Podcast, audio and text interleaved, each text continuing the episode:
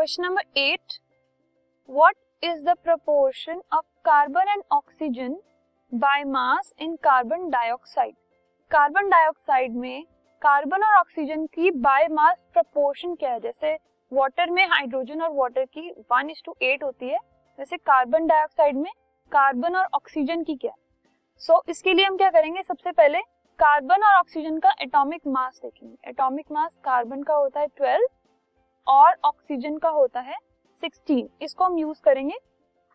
जब CO2 की बात कर रहे हैं हम तो उसमें एक कार्बन एटम होता है और दो ऑक्सीजन एटम्स होते हैं ठीक है? सो so, जब हम प्रोपोर्शन देखेंगे कार्बन और ऑक्सीजन की तो वो कैसे होगी? एक सी रेशो दो ऑक्सीजन ठीक है? सो so, अब एक कार्बन एटम का जो एटॉमिक मास है वो एक कार्बन के लिए हो गया। रेशो दो ऑक्सीजन एटम्स का एटॉमिक मास सो एक कार्बन का एटॉमिक मास इज़ ट्वेल्व लेकिन दो ऑक्सीजन का एटॉमिक मास है two multiply by sixteen that is twelve is to thirty two इसको हमने रिड्यूस किया तो रिड्यूस करने के बाद हमारे पास आया थ्री इज़ टू एट तो इसका मतलब कार्बन और ऑक्सीजन जो है, वो three is to eight by mass की रेशो में कंबाइन होते हैं to form carbon dioxide